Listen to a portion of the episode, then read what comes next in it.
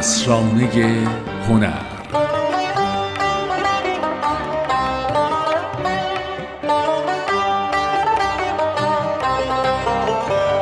سلام. اینجا اسرانه هنره.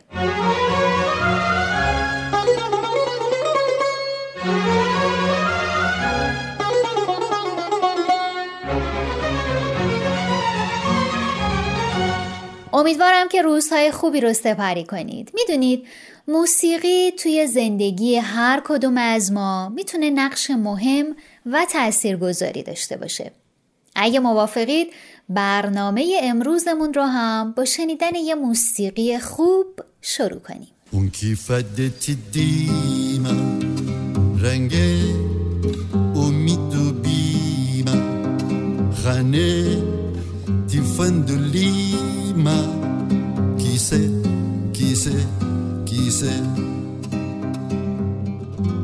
Und qui dit hetti John, مستی بهاران Qui خماران qui کیسه qui هی hey, hey. گل کیسه از چیسه. گیرم بزنیتم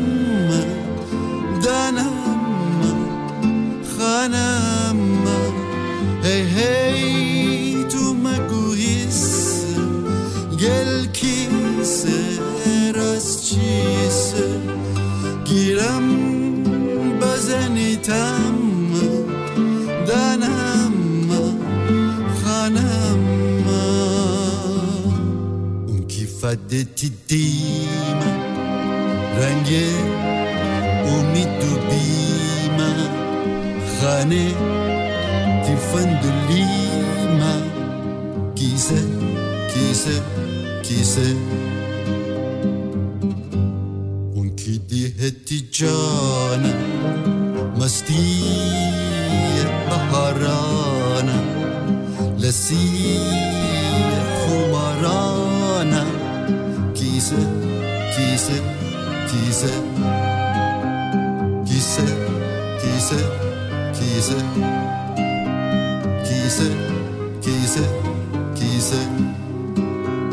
کیسه کیسه کیسه سنگ ها اولین بوم آدمیان بوده. دیوار قارها و صخره های سخت که انسانها در چند ده هزار سال پیش برای رام کردن این سرسختی دست به کار هنر می بردند. البته اگر سنگ و صخره هم رامشون نمی شدن دلشون بعدها به زیبایی نقوش انتظایی اونها گرم می شد. همه کتاب های تاریخ از نقوش قارها شروع شده. ما هم از منظری تازه نگاهی داریم به نقش روی صخره ها، سنگ نگاشته ها و نگاره های صخره ای. به خاطر همین داستان امروزمون رو اینطور نامگذاری کردیم. هنر روی سنگ.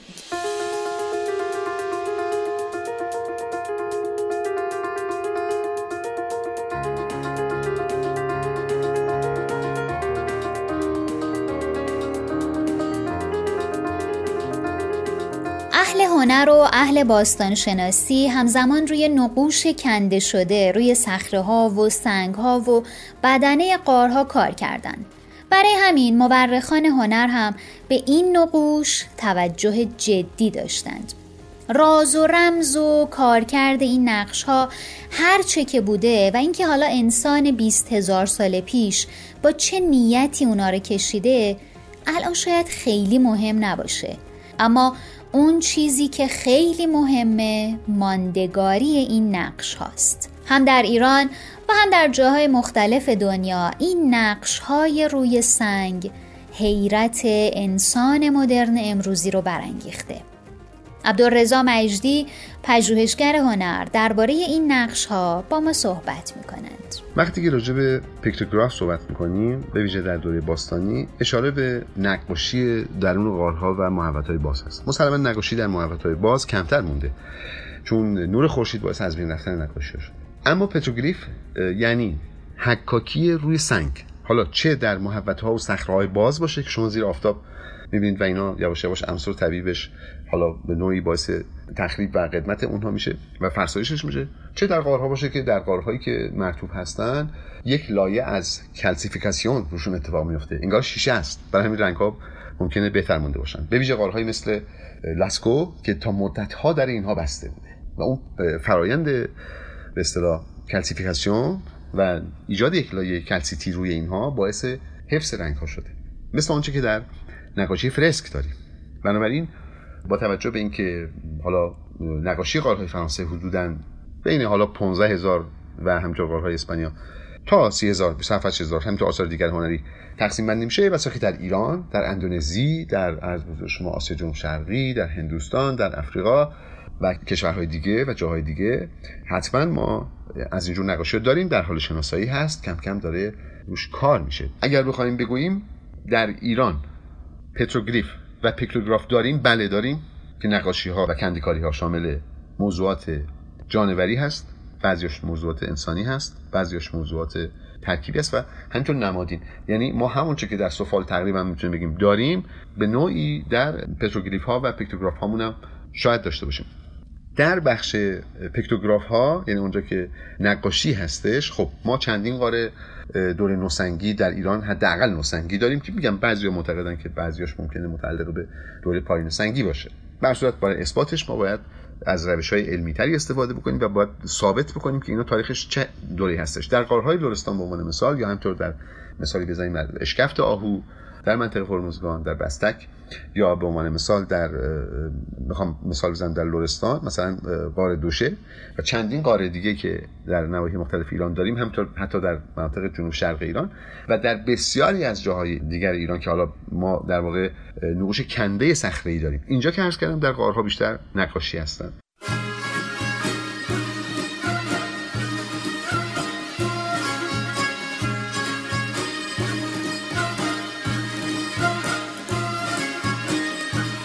هستن پاکباز در آغاز کتاب ارزشمند نقاشی ایران نوشته نگاره های منطقه کوهدشت لرستان که صحنه رزم و شکار با تیر و کمان و حیواناتی مثل اسب و گوزن و بز کوهی و سگ و نشون میده از جمله قدیمی ترین آثار تصویری یافته شده در ایرانه. بیشتر این نقاشی ها با شیوه های ساده و ابتدایی و با رنگ های قرمز اخرایی سیاه و یا زرد بر روی دیوار غارها کشیده شدند. روین پاکباز معتقد این نقوش که همشون به یه دوره تعلق ندارن به احتمال قوی با انگیزه اعتقادی و جادویی ترسیم شدند و با اعتقادات مردم اون منطقه در ارتباط بودند. اما از منظر هنری هم می‌تونیم بگیم یه سبک ویژه ناتورالیستی شکل می‌گیره. البته ناتورالیسم نه به معنای امروزیش بلکه طبیعت پردازی ویژه انسان پنج هزار سال پیش. و این یعنی تصویر تازه انسان از طبیعت پیرامونش با همه حیوانات و همه نقوشی که می‌دیده. آقای عبدالرزا مجدی در مورد یافته های کوهن در نقاشی ایران با ما صحبت می کنند.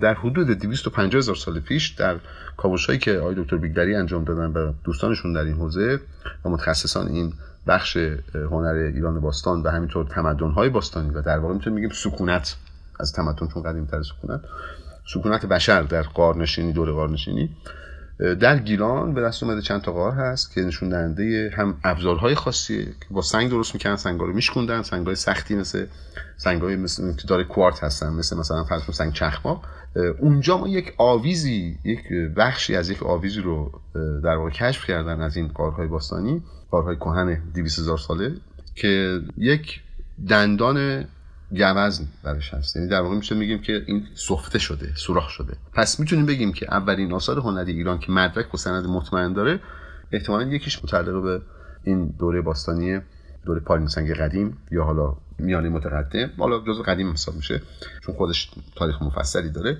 هستش و هرچی می‌رسیم از دوره پارینسنگی قدیم به جدید ما در حوزه زاگرس متمرکز هستیم. یعنی بعضیا معتقدن که مثلا نقاشی دیواریایی که در غارهای لورستان هست حدودا متعلق به 40 هزار سال پیش تا 12 هزار دوره مزولیتیک و اوایل دوره نوسنگی هستش. ولی واقعیت اینجاست که این نظریه مخالفانی داره. بعضیا موافقن بعضیا مخالفن و هر صورت می‌تونیم بگیم که احتمال وجود نقاشی 40 هزار ساله در غارهای لورستان دور از ذهن نیستش. این نظریه میگم هم افرادی باش معتقدن که هستش وجود داشته. بعضیا میگن نه اینا مال دوره نوسنگیه. در صورت ما از دوره نوسنگی یعنی از بعد از دوره مزولیتیک دوره بین 17 تا 12 هزار سال پیش که وارد دوره نوسنگی قدیم میشیم باز شروع می‌کنیم در جاهای مختلف ایران دیدن آثاری که دیگه یواش ما می‌تونیم بگیم نزدیک میشیم به آثار هنری. سنمک هایی رو داریم. که به وسیله گل ساخته می‌شدن. می‌دونیم که ساخت سنمک به وسیله گل یعنی های کوچک یا سنمک ها یا مجسمک ها حالا هر چی که می‌خوایم اسمشو بذاریم که هم جانوریش هست هم انسانیش به اصطلاح به اون نمونه زنانش میگن سنمک باروری. حالا چه نیایشی باشه چه هرچی که بوده دلایل متفاوت داره. حدودا می‌تونیم بگیم که در جهان خیلی کهن هست. مثلا ونوس ویلندورف میگن 28 هزار سال پیش اما در ایران با توجه به شکلی که امروزه داریم در دوره نوسنگی به صورت مسجل وجود داشته. و ساخت مجسمک های گلی چه جانور و چه انسان از ساخت ظرف سفالی قدمتش بیشتر.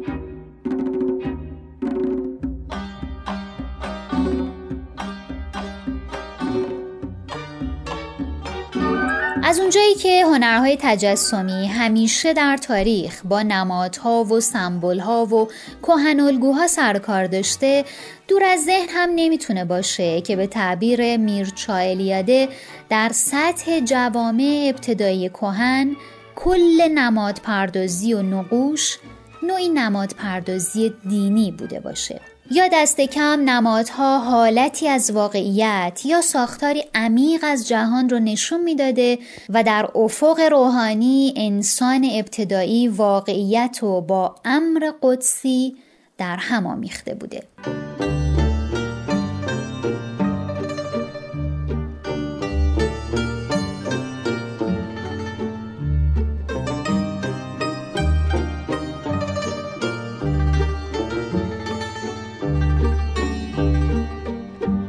اینجا اسرانه هنره و ما امروز با شما در مورد هنر باستانی و نقوش روی صخره ها صحبت کردیم. امیدوارم که این حرف ها مورد توجه شما قرار گرفته باشه. ممنونم که همراه ما بودید و لحظه های خوب رو برای شما آرزو می‌کنم. بهار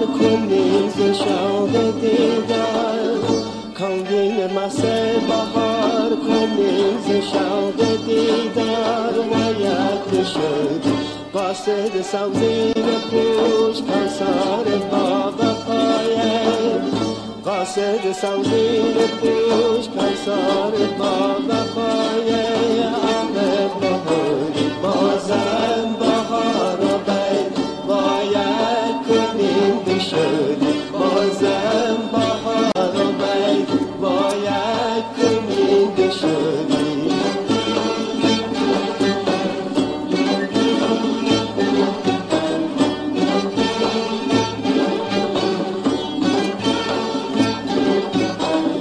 چی چشم ساره برده خیله دل شقایق؟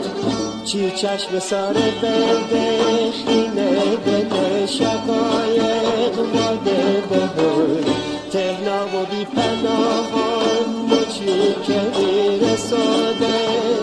تهنا و بی پناهان چی که میرساده؟